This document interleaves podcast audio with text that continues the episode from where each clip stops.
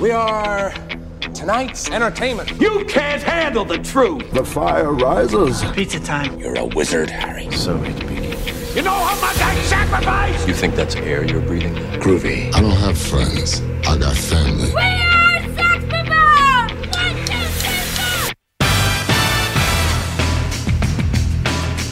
Craft Services. Hello, Trent. Anyone there? Ah, yes, I forgot. This is a solo intro recording. Trent Elgare is currently in England doing a summer semester for a creative writing course, I believe. Trent, if you're listening, correct me and tell the listeners. But uh, since we don't have him, you're just going to have me telling you what I had to eat most recently. As you may know, um, we are graduating as, or I am, and friend of the show, Sophia Alexis, is graduating, and she had a grad party. And so I had some strawberry shortcake cake, um, as well as freshly baked chocolate chip cookies, um, which were at her party. And let me just say, they tasted good. And what also tastes really good is this episode. So, folks, I want to just cue right into the intro.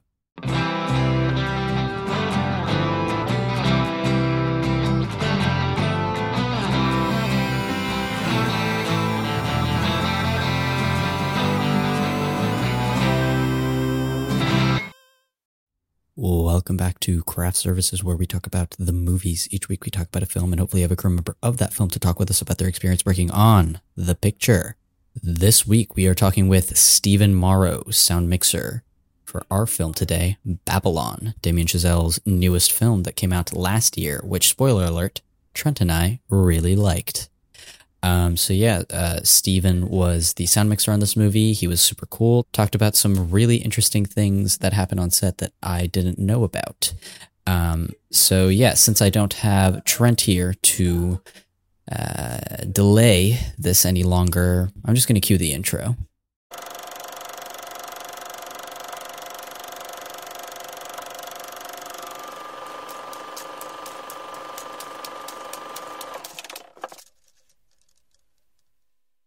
Hello, everybody, and welcome to our interview with Steven Morrow. He's the sound mixer behind such films as Little Miss Sunshine, Ghostbusters Afterlife, Ford v Ferrari, and our film for today, Damien Chazelle's Babylon. Thank you so much for being with us today. Oh, thanks for having me. So, just to start off, um, what would you say your relationship with film was at a young age? I think you know, I I think like many people who are you know intensely in love with cinema. I, I started at a young age. My my you know dad. We would always have uh, movie nights. You know when um, when we were together, we'd watch movies and and uh, yeah. I think at at honestly at eight years old. Uh, well, my, here's the short version. My parents got divorced when I was four. Re, they both got remarried, and my stepdad got a job from Pittsburgh to Los Angeles. So we moved to Los Angeles when I was eight and we lived in Woodland Hills, and Woodland Hills is kind of the West Valley and the San Fernando Valley of Los Angeles, and they would make uh, TV shows and movies across the street uh, all the time. You know, you could just see the trucks pull up and people get out, and and uh, I think as as like you know eight years old, I thought that was it for me. Like that's what I want to do. I don't know what I want to do. I think I want to be a director, but I I just want part of that, um, part of that business. So that's where I I think that's where I initially just started. Then we moved to Seattle, Washington when I was 11. And at 16, I, I took a course at Bellevue Community College, which was like a summer camp kind of thing where it was like, you know, filmmakers uh, camp where you would make movies and, you know, there'd be a group of writers, a group of, you know, every, every group, you know, it'd all get broken up and we'd just make a movie. And, and, uh, you know, that's when it solidified it for me. I was like, yep, this is it. This is what I want to do. And so, past that, when did you find yourself particularly interested in the sound world? Right. So, you know, in in those community college in, in Bellevue, it was like it was difficult to. It was easy to shoot a movie, but it was difficult to get good sound. And for me, I took I took I decided well let me let me figure out how to get the the short films that I'm making sound better. Otherwise, you know, they're kind of hard to watch and they're not that great uh, if you can't understand anybody. So I started taking a sound class, and I decided, wow, I kind of like this. You know, I, I'm I'm good at it. Like I can I can boom people. I can you know record the sound. It'll sound good.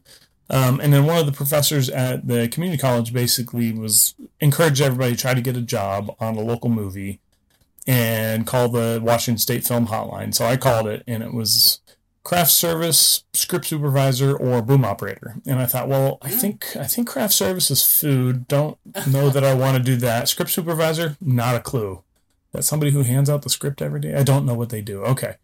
Uh, but boom operator, I've been doing sound for other people's projects, and, and I think I can do that, you know. So I harassed them for weeks on end to, to hire me for free, and you know just give me the chance, and and uh, that was my first you know on set uh, sound experience, and from that point forward, you know the producer of that film would produce a short film or produce a indie or you know something in Seattle where they would hire me as the boom person, and you know up in Seattle it was a great hobby. It wasn't a career. You couldn't you just you didn't make any money at it. You know it was more or less you were just doing it for the love of the art. So i ended up um you know doing a few projects up there enough where i went okay i, I need to save some money moved to, back to los angeles and do it full time but in the interim i was doing as many boom jobs as i could and then i would show up and the mixer wouldn't show up so then the producer would look at me and say, Do you know how to run the gear? And I'd say, Oh, yeah, of course, absolutely. And I had no idea how to run the gear.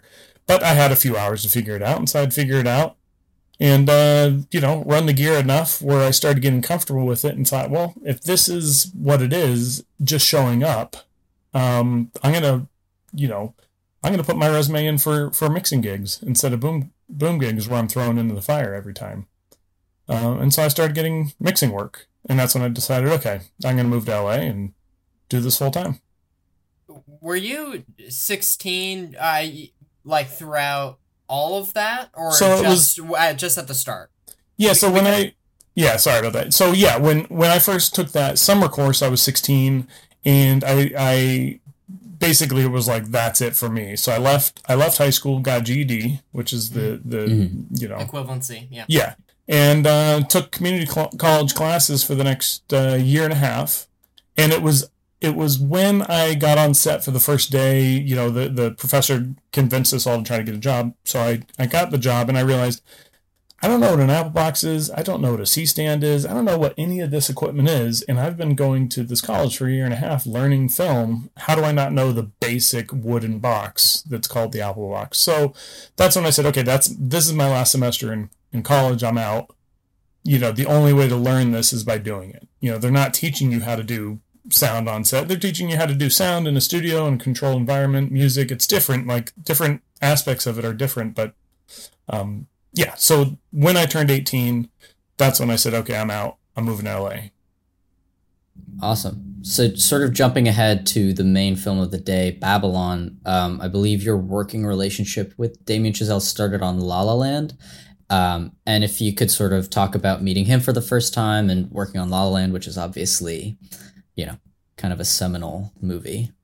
Yeah, so I I there's a producer named Michael Beugg who him and I have worked together um, a bunch. Little Miss Sunshine, Thank You for Smoking, uh, Up in the Air. I mean, there's a bunch of movies that him and I have done together, and um, and he said, hey, look, I'm I'm you know, there's this musical uh, that we're doing with Damien Chazelle. He's the guy that did uh, Whiplash, and the backstory to Whiplash is that it was produced by uh, Helen Estabrook and, and Jason Reitman, who found him at a film festival and said, "Oh, you should make this, you know, movie." And they kind of produced it. and It was a super low budget thing. And I had worked with those that group of people, um, and I think at the time we were doing um, uh, Labor Day with Jason Reitman in in uh, Massachusetts. So they they did they did Whiplash, and um, and so I kind of already knew Damien, knew who he was uh, before you know obviously Whiplash came out, but. Um, uh, so Michael said, "Hey, I want you to interview for this movie and see how it goes." And so I went and interviewed, and we talked about La La Land and how we would, you know, record some of it live, some of it to playback. You know what what we can and can't do, and you know what his understanding was, or or what his understanding wasn't. So that was what you know sparked our, you know, our our relationship was that interview. The movie got pushed because originally it was uh, a different cast. It was Miles Teller and uh, Emma Emma Watson. Uh, both of them were busy, and so we had to push the movie. And then long enough went by where they went, well, okay, it'll be it'll be Emma Stone and Ryan um, Gosling. So, uh, and then we we did the movie. Um, yeah, and then he did um, at the same time he was doing uh, what was the First Man. Oh yeah, when, when he was doing First Man in Atlanta, I was doing a movie with Jason Reitman called um, Oh, it's the Hugh Jackman movie. Why can't I remember it? Well, that's terrible, isn't it? The Front Runner. the Front Runner, yeah. While he was doing uh, First Man in Atlanta, I was doing Front Runner with Jason Reitman in Atlanta as well. Um, so they went uh, with a, a, different sound person for Front uh, First Man. Uh, and then when Babylon came back around, uh, or not back around, but when Babylon came up, it was um, you know they they wanted me to do that. We were shooting it in L.A. It was the same uh, Michael Beugg producing. Um, so yeah, so we you know that was an easy that was an easy hire, easy gig to take, and say yeah, let's do that. So we'll get more into the specifics of this, but just how music oriented Damien Chazelle's movies tend to be does that make your job any different or easier or harder? Yeah, it's I mean it's incredibly more involved when you have a movie about music, you know, in general. Uh, because then sound is no longer just recording the the dialogue of the movie, which is already difficult. It's it's a matter of recording uh, dialogue and making sure the music is right and making sure that you're protecting the dialogue, that you're protecting the music, that you're protecting the vocals. So it it becomes a whole, you know, um, much it, it just becomes a much bigger um, undertaking if that makes any sense. Right. Yeah i mean just to sort of go into that a little bit more i think in a few interviews with some of the actors i heard that for a lot of the scenes there would actually be the music playing on set um, while they were actually performing. And i was wondering like how that affects your ability you know to record clean sound and you know what if there was a different process attached to that or you know, I don't know. Yeah, I mean, anytime you have music on set, the question is, is there dialogue during this performance? And if the answer is yes, then what you use is an earpiece. You know, it's a little, you know, it looks like a hearing aid. You stick it in everybody's ear. They hear the music playing, but you know, if you if you don't have an earpiece or a head, headset on, you don't hear any music, um, and then you can record the dialogue clean. Uh, mm. But this is, you know, the trick of that is you have to you know you're constantly reminding the the you know the the actors and the director hey just remember how loud this scene is going to be in the theater. You know like these right. guys should not be talking at a normal level. This is a huge party that's ruckus and if you want it to sound that way you have to have them you know really speak up and, and talk loud as though that sound is actually happening in this moment. So yeah we give everybody earpieces.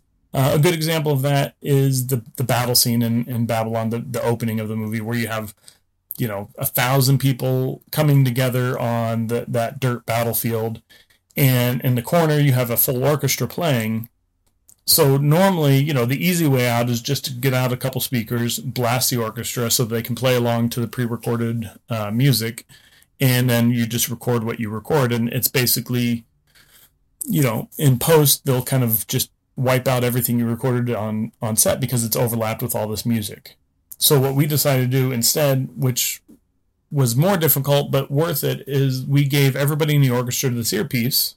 Everybody had it, and that way the orchestra could hear the music, play along to it, but we could record the the effects and the sound of these thousand people running in a field uh, live. So there wasn't that that bleed over in music, and then you could use it all. Because um, uh, you know it's difficult for post production to get you know a thousand people running in a field for their library, and then what they'll end up doing is get ten people running in a field, and then do it, uh, you know, uh, you know, a hundred times, and then there's your thousand people, and that's difficult. You know, that's difficult to make it sound real. So we we really wanted that opportunity to get that good, um, authentic sound, and then uh, since we were doing it that way, Paramount sent out a couple guys to record sound effects at the same time, post production guys that would come out and record them running through the field and all the other things you know, at the same time. So it, was, it was you know, like a team effort in that sense. Uh, I you may have just touched on this a little bit, but when you're doing a big group scene, you know, with a thousand people, and you need to make it sound like full, and obviously not just get the like uh, one mic on the two main characters. Do you have like five boom poles running, like spread out at strategic locations, or are you? Or are, are people after the fact like artificially making the rest of the room feel real? Yeah, so a lot of the time, what we'll do, I mean, you, basically, when you have these big sound effects scenes, you don't want to just have one mic, you know, because sound effects come out of every every speaker except for the center channel, right? Center channel is basically the dialogue channel. That's what we're we're responsible for. But in these moments when you can have really good uh, sound effects, you want you know minimum of two microphones, maximum of as many as you can put out there. Um, but you know these scenes are still large, huge. Nobody's going to wait for sound. You know, we want to give earwigs to 35 orchestra members. Uh, we want to, you know, set up everything. So there's there's still limited time. You're still under pressure. So you you get two booms out there. Uh, we try to do a couple plant mics like deep in the field. Uh, we carry with us a, a 5.1 surround mic. We also carry a quadraphonic mic, uh, which is you know Dolby Atmos um, encoded mic, and then um, but you know it's one of those things that's that's the not the last thing we put out, but we prioritize the job first, getting the dialogue, getting all the, the the sounds that we can, and then once you have extra time, like if you're sitting there waiting for a lighting or camera, you go, okay, let's grab this mic, put it out there. So that's kind of how it works. You just do as much as you, you know, you do the you, you make sure you're covered first, and then you, and then you uh, put out everything else. There there's ways like uh if you look at um, a star is born we recorded that so all the vocals are live but all the music was recorded in a recording studio and to make the recording studio sound live what we did is an impulse response uh, at every venue so if you remember like you know maybe an old stereo or your current stereo that has like different you know a big hall small hall church you know different EQ effects that make the echo different. We were the way that you get that is you put out this loud pulse, and with multiple microphones, you're recording it, and it and with software it calculates how big that space is and what the echo is and what it should sound like. And so we did that at every venue for A Star Is Born, so that when you would in post production play back the studio recording, you would put it through that filter and make it sound as though it was this big, you know, venue. Right. Uh, just speaking sort of i guess on the form of the movie the there's a lot of like oneers um, and like 360 um, sort of setups um, and i'm wondering how tough that makes it for you as the sound mixer to sort of have to coordinate that i guess or if it doesn't really affect it as much as i think it yeah no i mean it's you know when you when you have these big one shot uh one shot scenes it, yeah, everybody everybody's affected. You know, lighting's affected, cameras affected, where you can put equipment. Um, for the Wallach party, you know, half of that room is a mirror. You know, if you if you look at it, and it's actually a lobby of a hotel in downtown LA. It's the Ace Ace Hotel um, lobby, and it's one of those things where you, um, everything's affected. So we were up on the second floor of that party and we would have speakers you know we would play speakers in different places uh, because you have a voice of god which is you know the director can get on a microphone and talk to the talk to the set and we would also try to play music in between setups so that the crowd wouldn't get too bored because you know you're doing this party for a week but it has to feel like it's you know 20 minutes of the party um so yeah it's it makes it more difficult uh, because you know certain things that you would easily be able to boom you can't you know, because they'll they'll whip the camera or spin it around.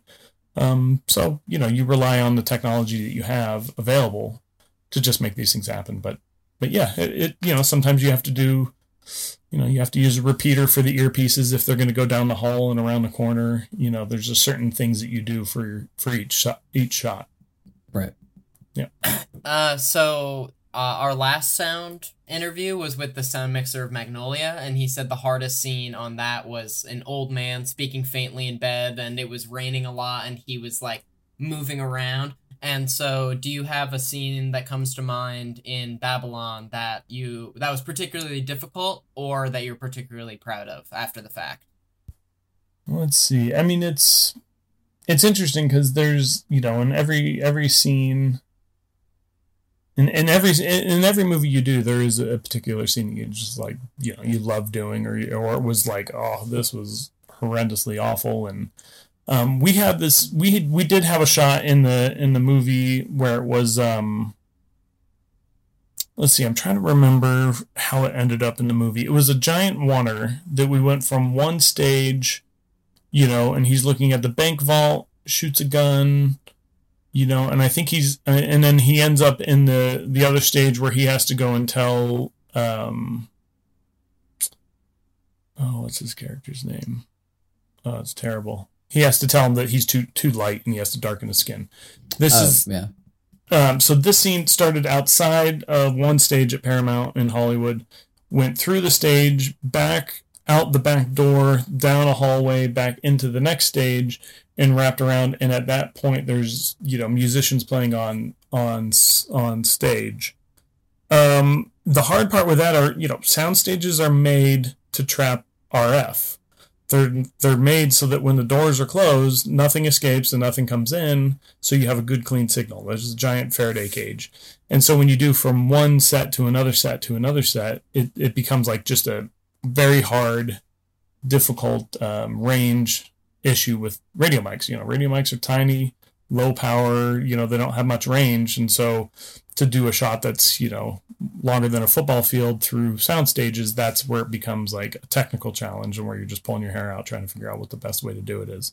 Um, so that scene came through, and then I think when you watch it in the movie, it's cut up, and then you just go, "Oh, it's not a oneer," you know, because like the oneer is the challenge. Um, uh, so that was a, that was probably the most challenging scene for us on that movie, uh, just on the technical side, because you had you know you had to be somewhere close to the stage where the the musicians are playing, so you could have the music cued at the right moment. Um, but yeah, that was that was one of those.